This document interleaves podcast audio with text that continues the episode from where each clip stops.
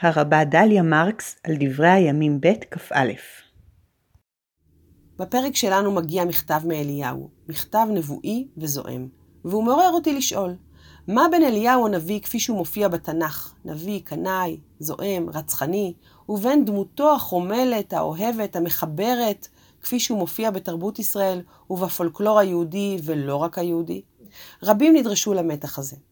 בתנ"ך אליהו לוהט בתשוקה לאל, מגנה את ישראל שעזבו את הברית ומקטרג עליהם. כנו קינאתי לאדוני אלוהי צבאות, כי עזבו בריתך בני ישראל, כך פעמיים במלכים א' פרק י"ט, והוא אינו נרתע מלשחוט את נביאי הבעל.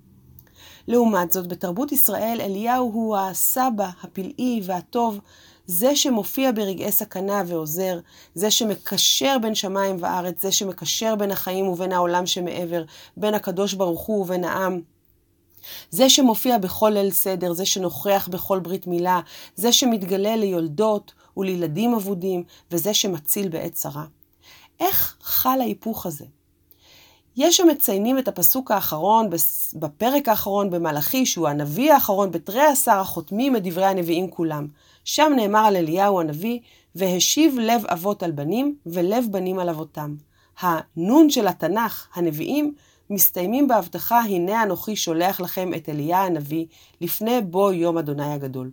אולי זה המפתח להיפוך בדמותו של אליהו כמי שמחבר בין הדורות, כמי שמחבר בין שמיים וארץ. אבל ייתכן שדווקא בפרק שלנו, בדברי הימים ב', פרק כ"א, או בפרשנות שלו ליתר דיוק, יש מפתח אחר, מפתח אולי קטן, אבל מפתח למעבר הזה, לנוכחות של אליהו לא רק בדורו, אלא גם בין הדורות, ובין החיים והמתים, גם אם בפרק שלו, שלנו הנוכחות שלו לא באה להנעים. הפרק עוסק ביהוד, ביהורם, מלך יהודה, המלך השלילי ביותר בשושלת מלכי יהודה, ונאמר שם, ויבוא אליו מכתב מאליהו הנביא. ובמכתב גנאי ליהורם, ונבואת חורבן קשה ומשפילה לו.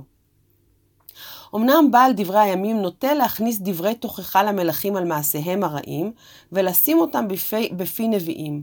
ואומנם לעתים הנביאים המוכיחים אינם בדיוק בני זמנם של המלכים שמקבלים את התוכחה, אבל כאן הדבר מפתיע במיוחד.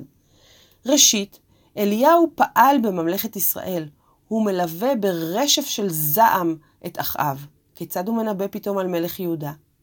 ויותר מכך, אליהו איננו מנביאי הספר, הוא נביא שדיבר, הוא נביא שעשה מחזות נבואים גדולים, הוא נביא שהתייצב בפני מלכים וניבא את נבואותיו בעומדו מולם, בעל פה ובלא מורא. בשום מקום אחר לא מסופר על נבואה שאליהו כתב. הדמות של אליהו, כפי שהיא מצטיירת בספר מלכים, שונה מאוד ממה שעולה כאן. במלכים הוא מתואר כעושה ניסים, כמחולל חזיונות נבואיים גדולים, ואילו כאן באים רק דבריו, הכתובים, שאכן מתגשמים אחד לאחד. זאת גם זאת, מן האמור בספר מלכים פרק ב', מלכים ב', פרק ב', אליהו מת עוד בימי יהושפט, אביו של יהורם. איך אפשר להסביר פתאום את המכתב שמגיע ממנו? הפרשנים נדרשו לעניין הזה, ובמיוחד לחוסר ההתאמה בזמנים. כלומר שהמכתב בא אל יהורם לאחר מותו של אליהו. רש"י מפרש, לאחר שעלה על השמיים, בא לו, ליהורם, כתב זה של נבואה זו. רבי דוד קמחי הרד"ק אומר, כי נגלה אליהו ברוח הנבואה, כלומר אחרי מותו, לאחד מהנביאים, ושם בפיו את דברי המכתב הזה.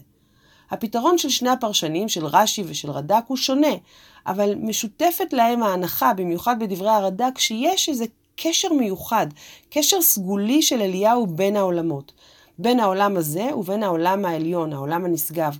בוודאי קשור הדבר לכך שאליהו לא מת, אלא עלה בסערה השמיימה. אבל אולי כאן החוליה החסרה בין אליהו הנביא המקראי, הממשי, הזועם, הקנאי, ובין דמותו כפי שהיא מופיעה בתרבות ישראל, כמי שמחבר כאמור בין שמיים וארץ, אם לא בפשט של התנ"ך, אזי לפחות בפרשנותו.